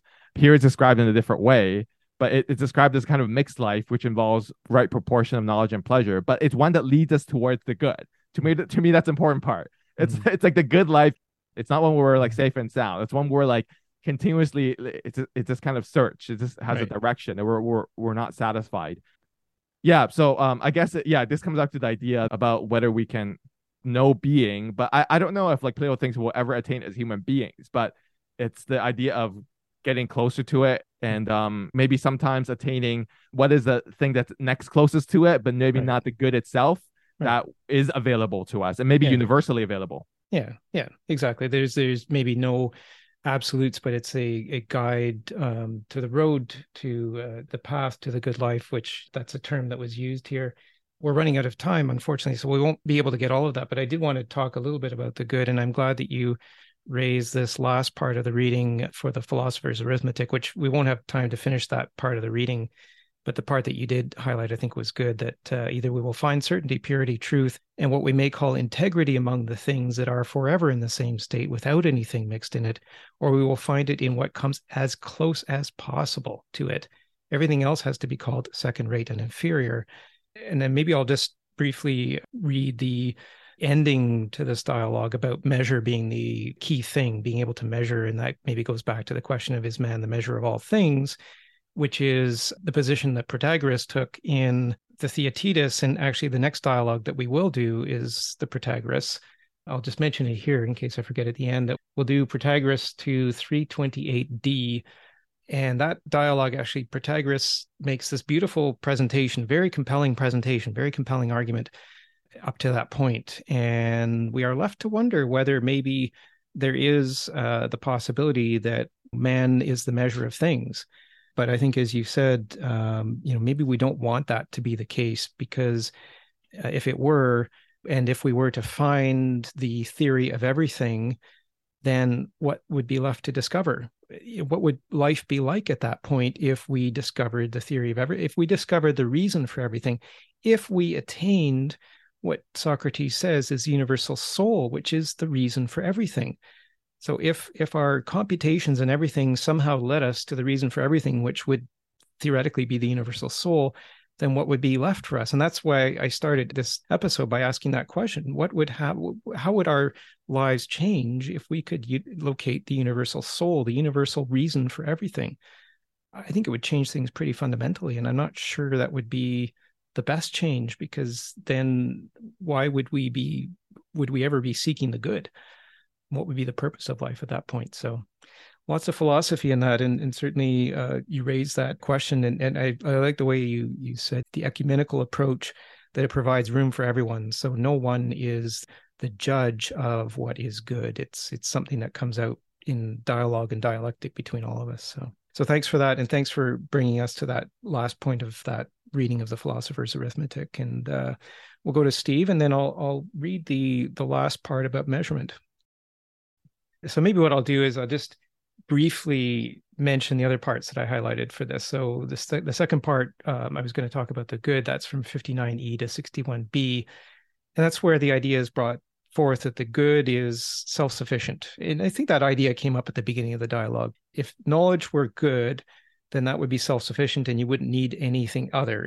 If pleasure was the good, then that would be self sufficient and you wouldn't need any knowledge. So that's why they put the both lives on trial on their own without any mixture of the two. And then they concluded that the mixture was required and the mixture was required because the good is found in the mixture. It's not found in either one. That the self sufficiency is found in the in the mixture, not in either one. So that's an important point. And so they come back to that conclusion at the end of the dialogue. I really like, like the way that Socrates brings that in at the end of the dialogue, 59e to 61b, uh, talking about the good and understanding what we mean by the good. So there's that. And so maybe this is the the part that I wanted to read briefly at the end here, and then you know any other thoughts that you have, uh, certainly entertain uh, to the extent that folks are willing to remain online. Uh, but I'll just read this part here about measurement. This is where they award the first prize to measure from 65D to 66D. Socrates says, Next, look at measure the same way and see whether pleasure possesses more of it than intelligence or intelligence more than pleasure. Protarchus says, Once again, you are setting me a task that I'm well prepared for. I don't think that one could find anything that is more outside all measure than pleasure and excessive joy, while nothing more measured than reason and knowledge could ever be found. So again, you know, here we saw that I think last time Protarchus came out thinking that he didn't need to apply reason, that this was obvious. So here he's saying something and he thinks it's obvious. Socrates gets a little bit ironic here. He says, well argued. Well, in fact, there hasn't been an argument. Protarchus just says it's it's obvious. Uh, so Socrates goes on, but now go on to the third criterion. Does reason contain more beauty than the tribe of pleasures in our estimate, so that reason is more beautiful than pleasure, or is it the other way around? Why, Socrates, no one, awake or dreaming, could ever see intelligence and reason to be ugly. No one could ever have conceived of them as becoming or being ugly, or that they ever will be. Right, says Socrates. In the case of pleasures, Protarchus says, by contrast, when we see anyone actively engaged in them, especially those that are the most intense, we notice that their effect is quite ridiculous, if not outright obscene. We become quite ashamed of ourselves and hide them as much as possible from sight, and we confine such activities to the night as if daylight must not witness such things. Socrates says, So you will announce everywhere, both by sending messengers and saying it in person to those present, that pleasure is not a property of the first rank, nor again of the second, but that first comes what is somehow connected with measure, the measured and the timely, and whatever else is to be connected similar. That seems to be at least the upshot of our discussion now, Protarchus concludes. Socrates says then, the second rank goes to the well proportioned and beautiful, the perfect, the self sufficient, and whatever else belongs in that family. That seems right, says Protarchus. Socrates goes on, if you give the third rank, as I divine, to reason and intelligence, you cannot stray far from the truth. Perhaps, says Protarchus. Nor again if, besides these three, you give fourth place to those things that we defined as the soul's own properties, to the sciences and the arts, and what we called right opinions, since they are more closely related to the good than pleasure at least. Maybe so, says Protarchus. The fifth kind will be those pleasures we set apart and defined as painless. We call them the soul's own pure pleasures, since they are attached to the sciences, some of them even to the sense perception. Perhaps, again, says Protarchus. Socrates says, With the sixth generation, the well ordered song may find its end, says Orpheus. So it seems that our discussion too has found its end at the determination of the sixth ranking, there remains nothing further to do for us except to give a final touch to what has been said. And this is then very shortly thereafter Socrates makes the statement Did it not become clear at this point in our discussion that both reason and pleasure had lost any claim that one or the other would be the good itself, since they were lacking in autonomy and in the power of self sufficiency and perfection? I think that talks a little bit about what Darren said about we want to be in a state of uncertainty maybe if i understood that correctly that you know that that gives us power to grow and to reason and to have some autonomy. And i, I like that use of the word autonomy in there. Yeah maybe wonder is a good word too. Wonder yeah yeah because it has a positive sort of spin to it yeah it, like we're I going like somewhere yeah yeah it's that state of wonder because otherwise what is there to do if we knew everything yeah. what is and, there uh, to do yeah, and of course, wonder is an important concept in the Theaetetus, the dialogue on knowledge. Like wonder, I think features in some beautiful passages in that dialogue. So it's yeah. it's definitely a close connection for Plato. Yeah, for sure. And then you know maybe an interesting place to end our own dialogue is at 67b, where Socrates says, "So will you let me go now?" This is, as you said, Darren earlier. This is near midnight, you know, and they've gone on a long time. Protarchus says, "There is still a little missing, Socrates." Surely you will not give up before we do, but I will remind you of what is left. So that's how they end the dialogue in a bit of aporia, as uh, as always. Because is anything complete?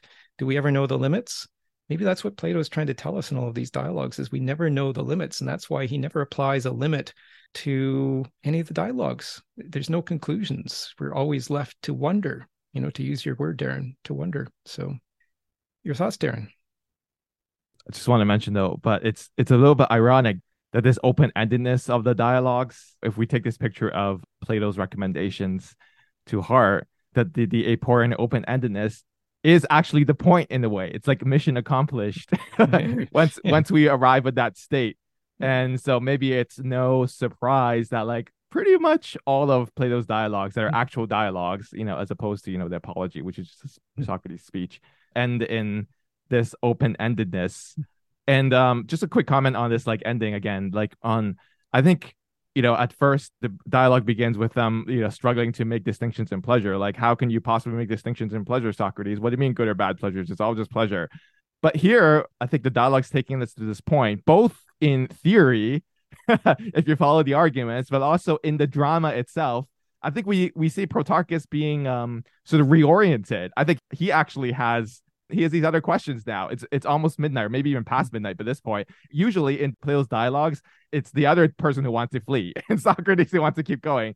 But here, it's so interesting. Like that here, it's almost like showing that oh, Protarchus has been successfully like converted in a way. It's like a conversion experience. Now he's experiencing the kind of intellectual pleasures that the dialogue is uh, in part recommending. Um, I think it's rec- it's recommending like a, maybe a larger, more complex thing, but in part it's it's about how there could be a specific kind of intellectual pleasure that is maybe Protarchus is exhibiting here. It's curious that Socrates wants to conclude and Protarchus wants to run off. Another thing that's interesting about dialogue is that Socrates is presenting a very sort of positive view about things too. It seems like he's really actively presenting like a theory.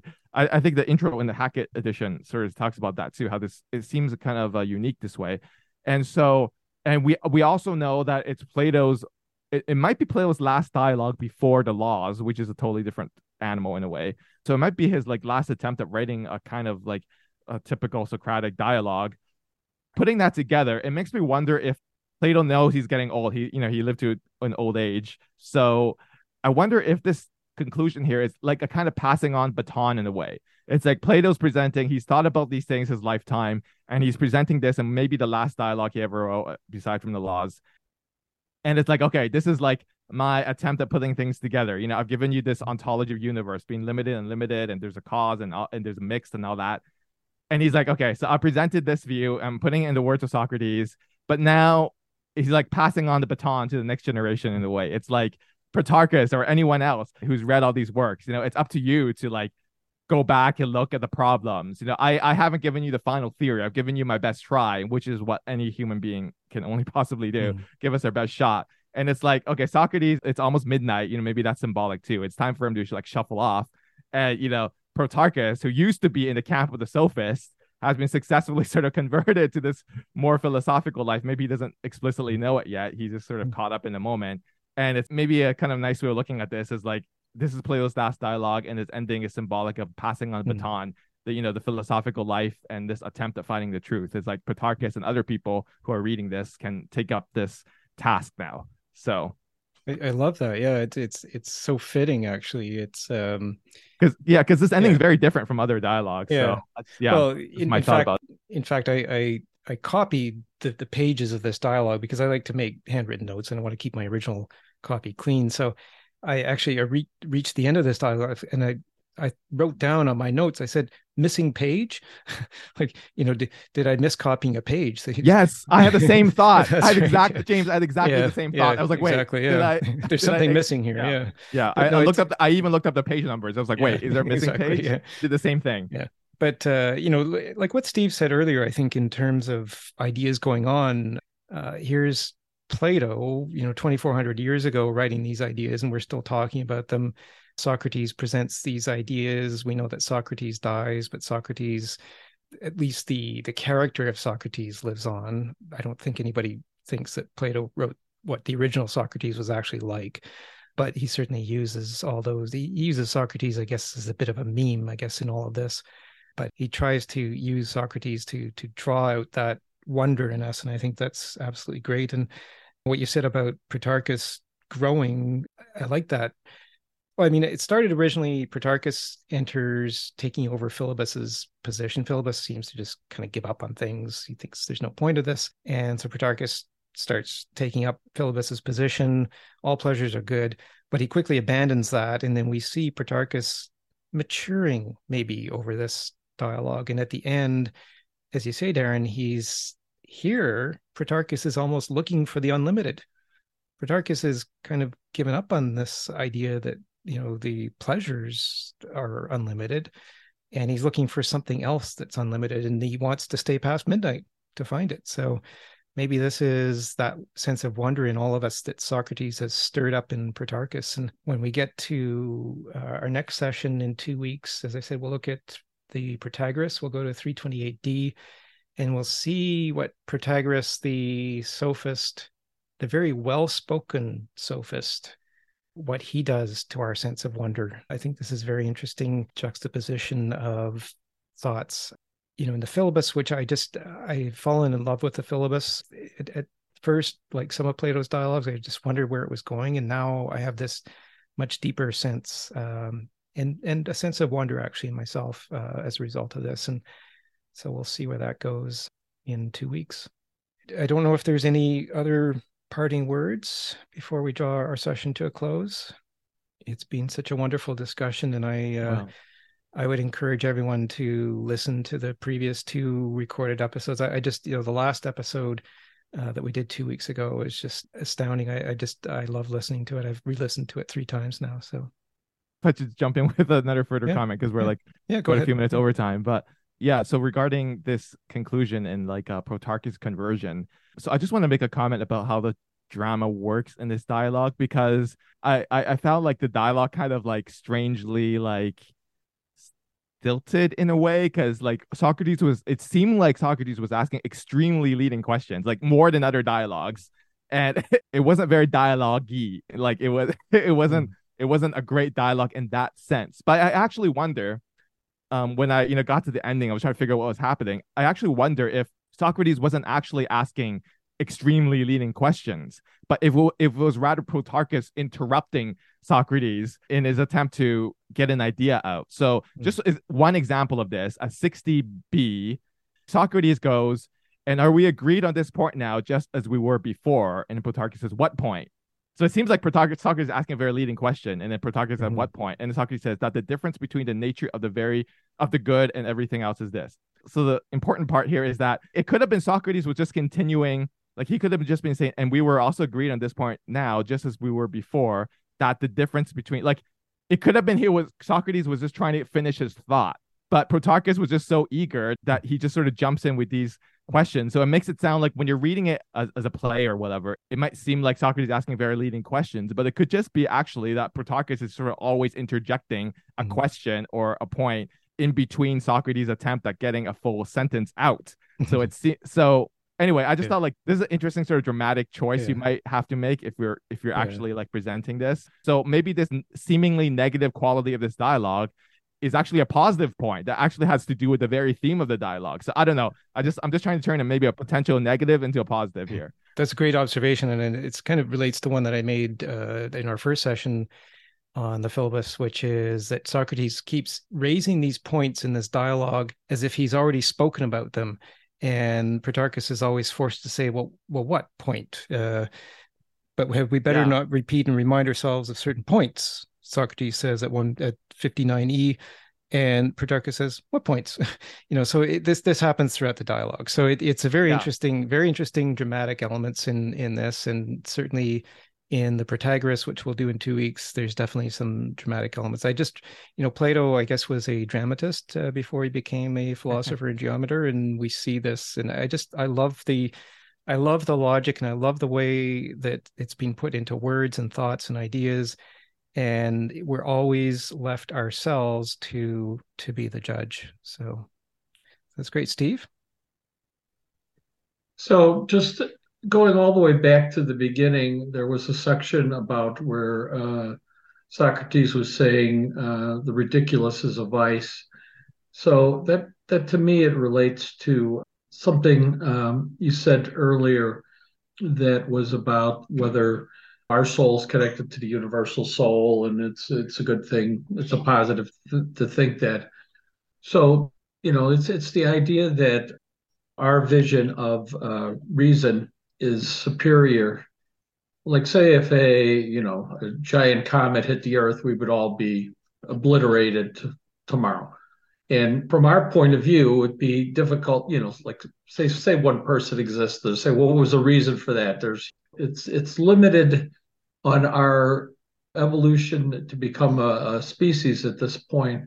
And the the idea that we, you know, we feel that, you know, we have a soul and that we're connected to a, a world soul, it relates to something I, I posted in the chat. This was about Ernest Becker, his book was called The Denial of Death and he looks at why people uh, deny death, and he talks about something he calls as the Immortality Project or causa sui, uh, something from nothing, in which we create and become part of something that we feel will outlast our time on Earth.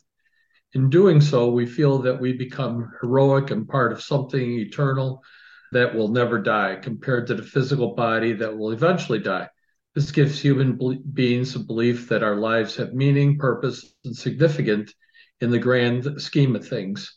So the, that's that's the idea that uh, he uses as his muse, sort of, is uh, Camus and his his story about the myth of Sisyphus, and that's that you know you can you can has take a position that the universe, what we're doing, is absurd. You don't you don't have to you know say that there's a reason for all this that and you could say the universe is absurd but i choose to go forward and, and go forth towards the good because you know that's that's what i decide to do mm-hmm. i take full responsibility of it whereas this other view where it's you're going to make this heroic struggle and there is this something else that's out there this this immortality project that there is a there is a greater something and there is some you know reason for us struggling on here could be tied in. Uh, Yuval uh, Harari uh, connects, uh, you know, humans' evolution to our storytelling, and this goes back into the whole idea of the heroic effort that we're making a heroic effort. So it's an evolutionary advantage for Homo sapiens to be able to come up with grand stories so that we could connect together in larger groups potentially than say our bigger stronger rivals that had the bigger brains like uh, neanderthal that uh, you know that that might have been our evolutionary advantage. So that's you know obviously that's just a, a theory without a lot of evidence but uh, i think demonstrates the point that there is not necessarily you know a reason for everything that our justification for a reason might be something that's hardwired into us as an ev- evolutionary advantage that if we have this delusion that, that there is a greater something that we can continue to uh, you know go on with our life and hope that we can you know get to that greater something in some form. So that uh, hmm. just wanted to throw that in at the end here. Yeah that's an intriguing perspective. Um, when i think about it maybe it's that the purpose of everything is not preordained.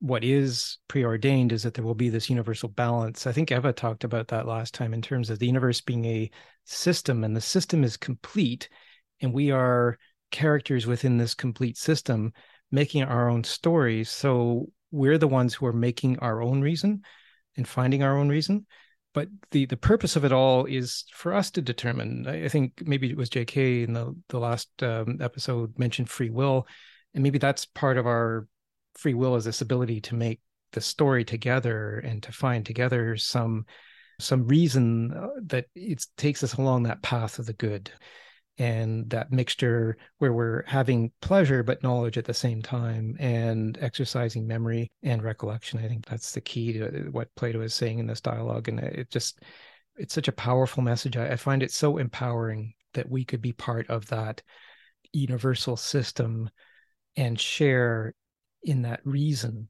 uh, in that infinite reasoning capacity in that unlimited uh, capacity for reason even though we are these limited beings. And so we are left in this complete balanced system capable of a state of wonder and great discovery and great beauty and truth and knowledge in the process. So we are really running out of time, unfortunately, and I'm I'm going to have to close the session. But I, I do want to again thank everybody for attending and really look forward to uh, getting into the Protagoras in two weeks it's been a great discussion today, and all three sessions uh, have just been fantastic on the Philebus. I, I, just, you know, again would encourage everyone to listen to these three episodes uh, once this this one gets posted in in a week or so. Listen to these episodes and see what kind of conclusion you can make of the whole thing and the idea of reason and the good and how we find limits to pleasures. You know, I, I, think it goes really, again, as many of Plato's dialogues, to the question of whether man is the measure of things. And maybe here he's giving us the philosopher's arithmetic that would equip us to be better measurers of things. And that's maybe why he says measuring takes the prize. So thank you for everybody for participating and hope to see you in two weeks. And uh, I'll close the recording, but invite anybody who wishes to stay online for Plato's Cafe, a uh, casual half hour discussion on Plato or philosophy in general. And uh, hope to see you in two weeks. Thank you.